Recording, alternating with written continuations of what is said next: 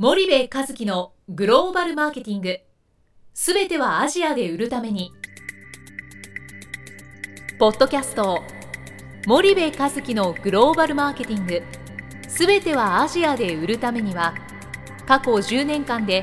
1000社以上の海外展開の支援を行った森部和樹がグローバルマーケティングを分かりやすく解説します。グローバルマーケティングとは世界のニーズに応えて利益を上げること。アジアで売るためにはものづくりプラスグローバルマーケティングを武器とした戦略を持たなければなりません。日本には素晴らしい企業が多く存在します。その企業とともにアジア市場を目指したい。再び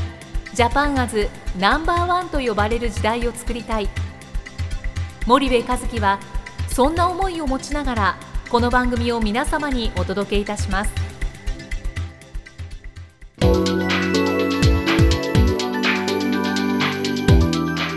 んにちはナビゲーターの渡辺です。こんにちは森部和樹です。じゃあ最終回ですけど内山社長をお迎えして、えもう今日はどういう話をして、ええもう最終回なんですか？と内山さんすみませんゲスト4回ということになっております。のであのまたあのお呼びいたしますのでよろしくお願いします。あーいつが来るかなそういう時が、えー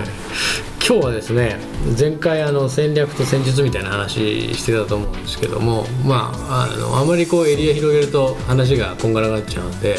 ちょっと中国っていうところでこうお話をしましょうと。はい。で戦略を持てって言うとなんかなんとなくこう分かるんだけどその具体的なじゃあ戦略って何よはい。って言ったところで僕は自社のこととあの市場環境と競争環境と流通環境を全部開いて、でそこからどうやってこう販路を築くことをお組み立てるのかっていうことをひたすらやっていくっていうのが僕は戦略だと思ってるんですね、でじゃあそれをこう実行ベースに落としていくとどんどん戦術になっていくじゃないですか、ですごくこういろんなことが中国って起きますよね、でその戦術の先にはさらにその実行みたいなところがずっとつながってて、でこの辺のその実行のところでこうなかなか日本企業はまあじゃあ戦略はなんとなくお作り方分かったと、作ってみよう、うん。そしてこう作れたとしてもその戦術のところっていうのがね、なかなかこう、まあ、やるやらないは別にしてこうなんか対応力がね、どうしても追いつかないんじゃないかっていう気がするんですけど、その辺どうどうですかね。そのなんかあのずっとあった文化を理解する必要がある言語を理解する必要があるっていうふうなお話されてましたけど、やっぱそれがあるとある程度はいける。あのそうですね。あともう一つやっぱ重要なのは、その広告戦略だと思うん中国、まあ、これどっちをターゲットにお話しするかっていうところで、うん。あのまあ、僕がまたここに出席させていただく回数も変わるのかもしれませんけど、B2C と、まあ、B2B、で前回ちょっと B2B に触れたので、今回 B2C についてお話しすると、その欲しいものの趣向と、うん。あとその自社の製品っていうのが、まあ、その売りたい製品だったりするのがそれがどれだけ目立つのか。うん。で自分がそれを持っていてうん。あ調味料メンツなので、うん。それを持つっていうことが自慢できたりとか、それを持って自分が人よりも少しリッチな気持ちになれるっていうのをみんなにも認めてもらえるかどうか的なうん。ものってすごい重要なんですよ。うん。そうですね。でそれって何かっていうとやっぱり本当に物がいいくてそれを使ってると良くなるというものと、うん。で逆に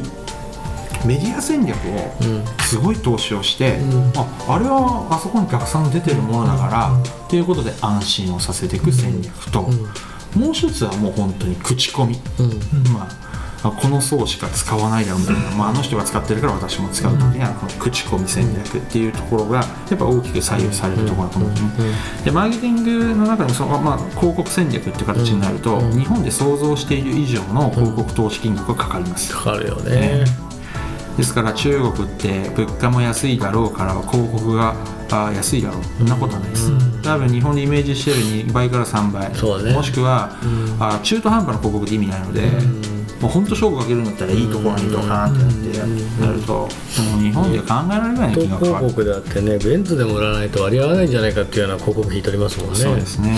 で最近はそれに加えてじゃあそれはすごいかかるから、うん。もっと口コミ戦略だとか、いいものだっていうところを広めるっていうのをやるとやっぱウェイボーとかウェイシンっていう、いわゆるマイクロブログとか日本で言われてる日本の LINE の中国版みたいなサービスでみんな情報を取り合って、でそこから e コマースサイトから買うような仕組みっていうのを、まあ、結構作ってるんですよ。ね。でそのなんだろうなあと可愛らしいものとか、うん。本当に日本とちょっと思考が違うので、その思考を見極めるために、もう無料で、うん。例えばそのサンプルをドカンと配って、っていうことをやってるわけですよね、だから本気で勝負するってなると、本気の投資が必要になるっていうのが中国市場、そうですね。ですそこ、うんそれすごくよく理解できます。そうですそういう意味で難しい、うところですね、だから結局その本気でね僕ねいつも思うんですけど中国13億人のマーケットを面取り全取りしようなんていうのは僕は思わなくていいと思っていてそれをするのはおそらく超一流企業一部上場の超大手。ここは多分2割取んなきゃダメ3割取んなきゃダメってもうそういう話じゃないですか、ROI 考えても、けどそうじゃない企業さんって全部取る必要ないわけですよね。13億のうちの、でそう考えるとやっぱりそのエリアをフォーカスしていくのか、流通をフォーカスするのか、業界をフォーカスするのか多分なんかもっともっとこう、でっかい中国をギュッと縮めてね、うん。攻めていくっていうこともうん全然ありだと思うんですよ。あの中国はそういう意味だと、なんか北京に行って、どっかのそこを落とせば一気に広がるんじゃないかっていう、なんかこれ日本の対中国ビジネスにおける都市伝説があるんですけど、そんなのなんてないんですよ、なぜなら中国っていうのは共産党政権だから、皆さん共産党幹部がこの省に分かれてているわけですわな、でそこに対して横で実績を上げた人たちが上に上がれる仕組みなのでみんな競争し合ってるわけなんですよ、各省ごということを考えると勝負はまず都市でやるべきなんです、その中でも日本製品が売れるまた自社のその製品が売れるっていう調査はぜひしてくださいと、まあ、それはもう森部さんに頼んでもいいからしてもらって、で売れる可能性があるその都市と価格設定を見極めてから、そこを集中的に攻める。どうでしょうね。でそこを攻めたら口コミで広がる可能性がある、うん。っていうのをやっぱり重点的に考えるべきだと思います、攻めるのはもう本当に沿岸部から攻めてほしいなというのを思います、内陸部からって言ってももちろんあります、ですけれども内陸部はやっぱりちょっとわからない人にとって腕がいい、うん。そうですうん。ね。それならもう本当に人も多くて、なんとかあの落ち着いてる、まあ、上海、大連、まあそういうまあ、そういったところのあたりからまず攻めてみられるのはいかがかと。うん。なるほど。購買力も高いし。ねなるほどなるほど、まあ、そうですよね確かに。だからまあフォーカスですよね重要なのはね。フォーカスですね、で今本当にこういうなんていうのかなもうざっくり申し上げてる。うん。でざっくり申し上げてて大変失礼な気持ちに僕もなってるんですよ、なぜなら中国ビジネスとはこうだっていうことを言い切れないんです、ああもう言い切れないでしょうね。広すぎて、うん。なので、うん。本当にそのターゲットその製品に合わせてそれをうん。本当にいけるのかっていう、いわゆる調査、分析っていうのが必要になるんですよね、内山さはい。んだから僕内山さんのこと好きなんですけどね。内山さんねあのお詳しいのにね自分が言い切れないって言うじゃないですか。で結構その中国はこうだ僕は全部知っているっていう人い。ますよね、はい。い、っぱいね、はい。けどんなわけなくて、はい。僕もわからないし、はだからやっぱその考え方は非常にいいと思います。すまあ。言い切れないわけですよね、うんだから戦略を作っていかないといけないし戦術を作っていかないといけないし、はい。全部をこう準備をしっかりした上でやっていかないと、はい。魚群のように出てっても神風特攻隊のように出てってもやられてお金を損して帰ってくるだけですよということなわけですよね。だから本当にあのよく考えてもらいたいのは、うん。まあ、少なくとも、うん。僕は中国のことはよく知ってるし、うん。まあ、専門家のうちの一人って言われる存在だと、うん。自慢すればそういう言い方すればそう言えます、うん。ただしこの僕でさえうん。怖いんですよ、うん。対中ビジネスに関しては、うん。それはやるときに自分も失敗してますから、うん。それ慎重になる。うん。でその慎重になって本当に考えてやるっていう今もうフェーズなんですよ。うんちょっとまあ10年前の対中ビジネス投資とは違うんです、そうですね。ええ。だから今もうそれほどもうあの混沌として、うん。えー何やっても成功するっていうところから、うん。こうや戦略を練ってからじゃないと成功しない、うん。そういうふうに変わってきてる、うん。うん。それはやっぱり認識すべきだし、僕らみたいな中国のことをよく知ってるって言われている部類の人間も、うん。もう10年前の情報を出してるわけじゃなくて、うん。もう最新の情報をどれだけ拾って、うん。まあ、この聞いていただいている皆様にこうなんだってお伝えできる、うん。そういうやっぱあの真摯さとかっていうのはやっぱり必要だなっていうのは改めて感じますよね。じゃああれですかね内山さん。あの中国市場はこれからも日本企業はさらにうん。投資をしていくべきだと。そのやり方は別にしてねそうですね、あのーもう皆さん投資してるでしょ、でそれは今、投資してるとかって言うと何やってんだって言われるからですけど、まあ、中国で働く仲間は粛々とこの間にも戦略を練って業績を上げてうん。着実に変化をしている。うん。でそれは我々が気づかないのかメディアが放映しないのか、うん。中国で成功してるとかって言ってもしょうがないかもしれないから。と、うん。うん。そういうメディアに流されるような自分たちではなくて、うん。ちゃんと実質的にそれを見てどうなってるのかを考えていくと、僕は着実に進化はやっぱしてるっていうのは思います。うんですから投資すべきかししないべきかじゃなくてやるべきかやらないべきかうん。って考えた時に日本はもっと中国で稼げる。うん。それだけは断言できる。うん。今のやり方をちょっと変えればもっと稼げる。それは逆に言うと増税なんかする必要なんかないのかもしれない。うん。まあ海外で稼いでこんだけ円安だったらうん。もっと稼いで税収をまあ企業の税収から取りゃいい個人から取るなと。言いたいですけど。いやまあ企業経営側としてはね 企業のちょっちゃ困りますけど、まあなるほどね。まあそうでしょうね。これだけ今まで 10, 10年20年中国に投資をし続けて痛い目にもあってきてるわけですからね、こっから稼がないで何するんだと。そうです。あと中国は逆に言うとすごい力もつけてるんですよ、でもうそのうちに日本も必要としなくなるぐらい技術の抽出も終わってきて社会インフラも整備されてくる、今国っていう体系がまとまらないかったものが国としてまとまろうと努力をしている、うん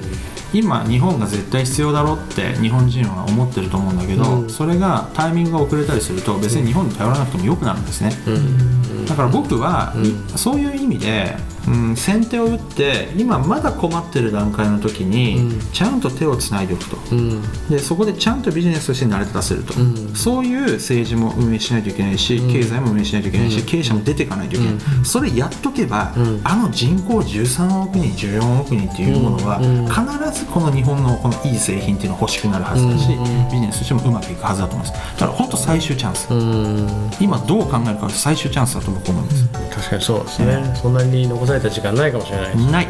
あんまりない。それをもっと感じてほしい、うん。うん、なるほど。彼らは頭いいよ本当に。ね。あの日本でもね中国のあのエリートが来てるじゃないですか結構、うん。うんでその人たち英語も喋ってももちろん日本語も喋って、であの外資系のねあの金融の会社であったり会計監査法人なんかにね結構いて、あの日本の中でもコミュニティ作ってますけどやっぱりああいうそのなんだろうグローバルな感覚を持ってる僕らがそのメインランド中国でこう合わないような中国人、うん。そのもう中国のドメスティックを叩き上げでぐわー上がってきた中国のエリートと、そのいわゆる北京大エリートみたいなのと、そのアメリカで教育を受けてきてるこの中国エリートって2タイプいるじゃないですか。いますね。で僕これどっちもすごいなと思ってね、いつもこう会ってお話ししてると、なんか怖いぐらいになっちゃうんですよねそのあまりのエリートぶりに。うん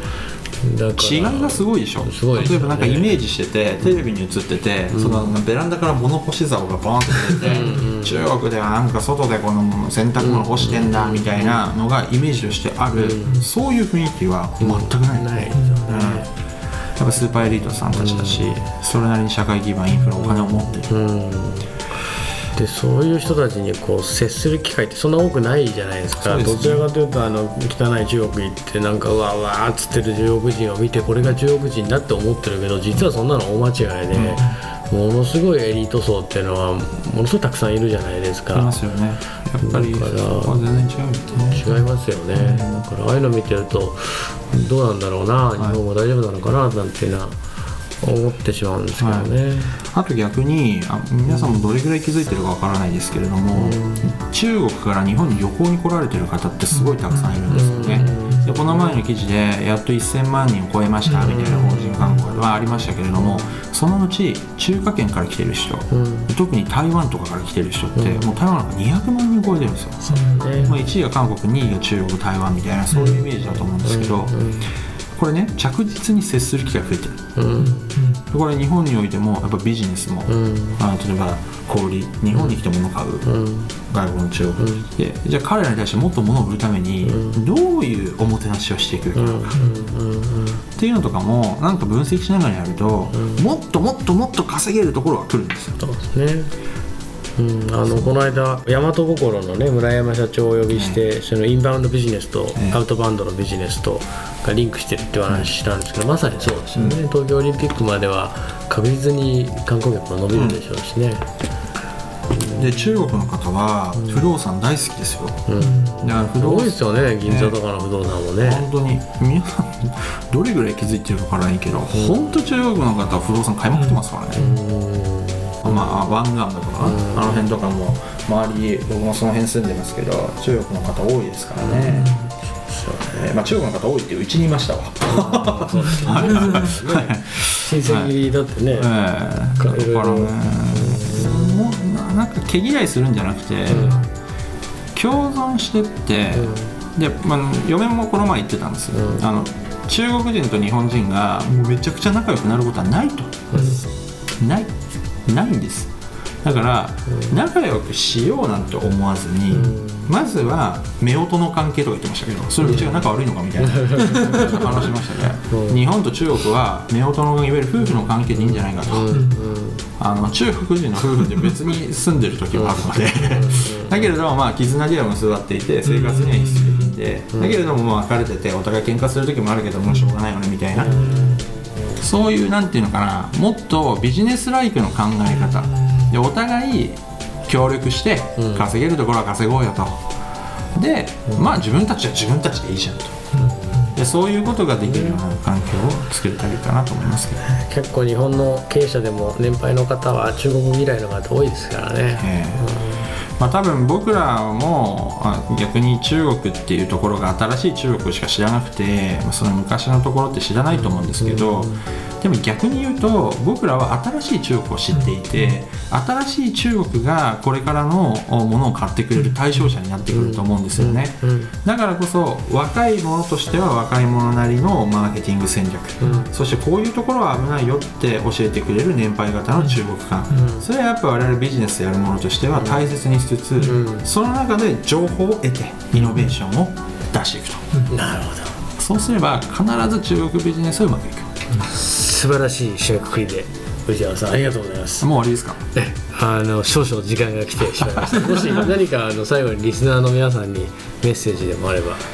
そうですね。あのー僕は本当に、えっと、日本と中国がビジネスとしてうまくいけば、うん、なんか新しいものが見えると思ってて、あのそれが何なのかは正直わかんないんです、だけれどももったいないと思って。るうん。うん、この日本の技術日本はもっと中国で売って稼げる、うん。そのためには僕ができることは、皆さんにちょっとだけ中国を勉強いただけるようなサービスをできます超速中国語。超速中国をぜひ使ってみてください、はい。ありがとうございます。ありがとうございました。ありがとうございました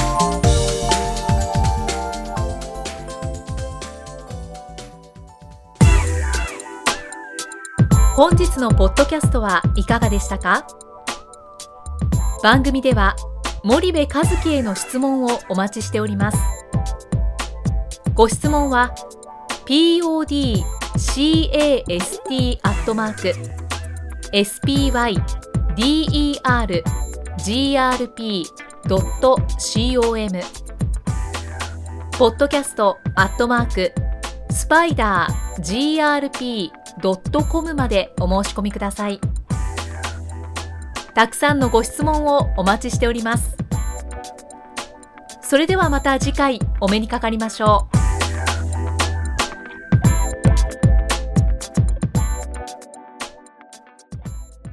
森部一樹のグローバルマーケティング。この番組はスパイダーグループの提供によりお送りしました。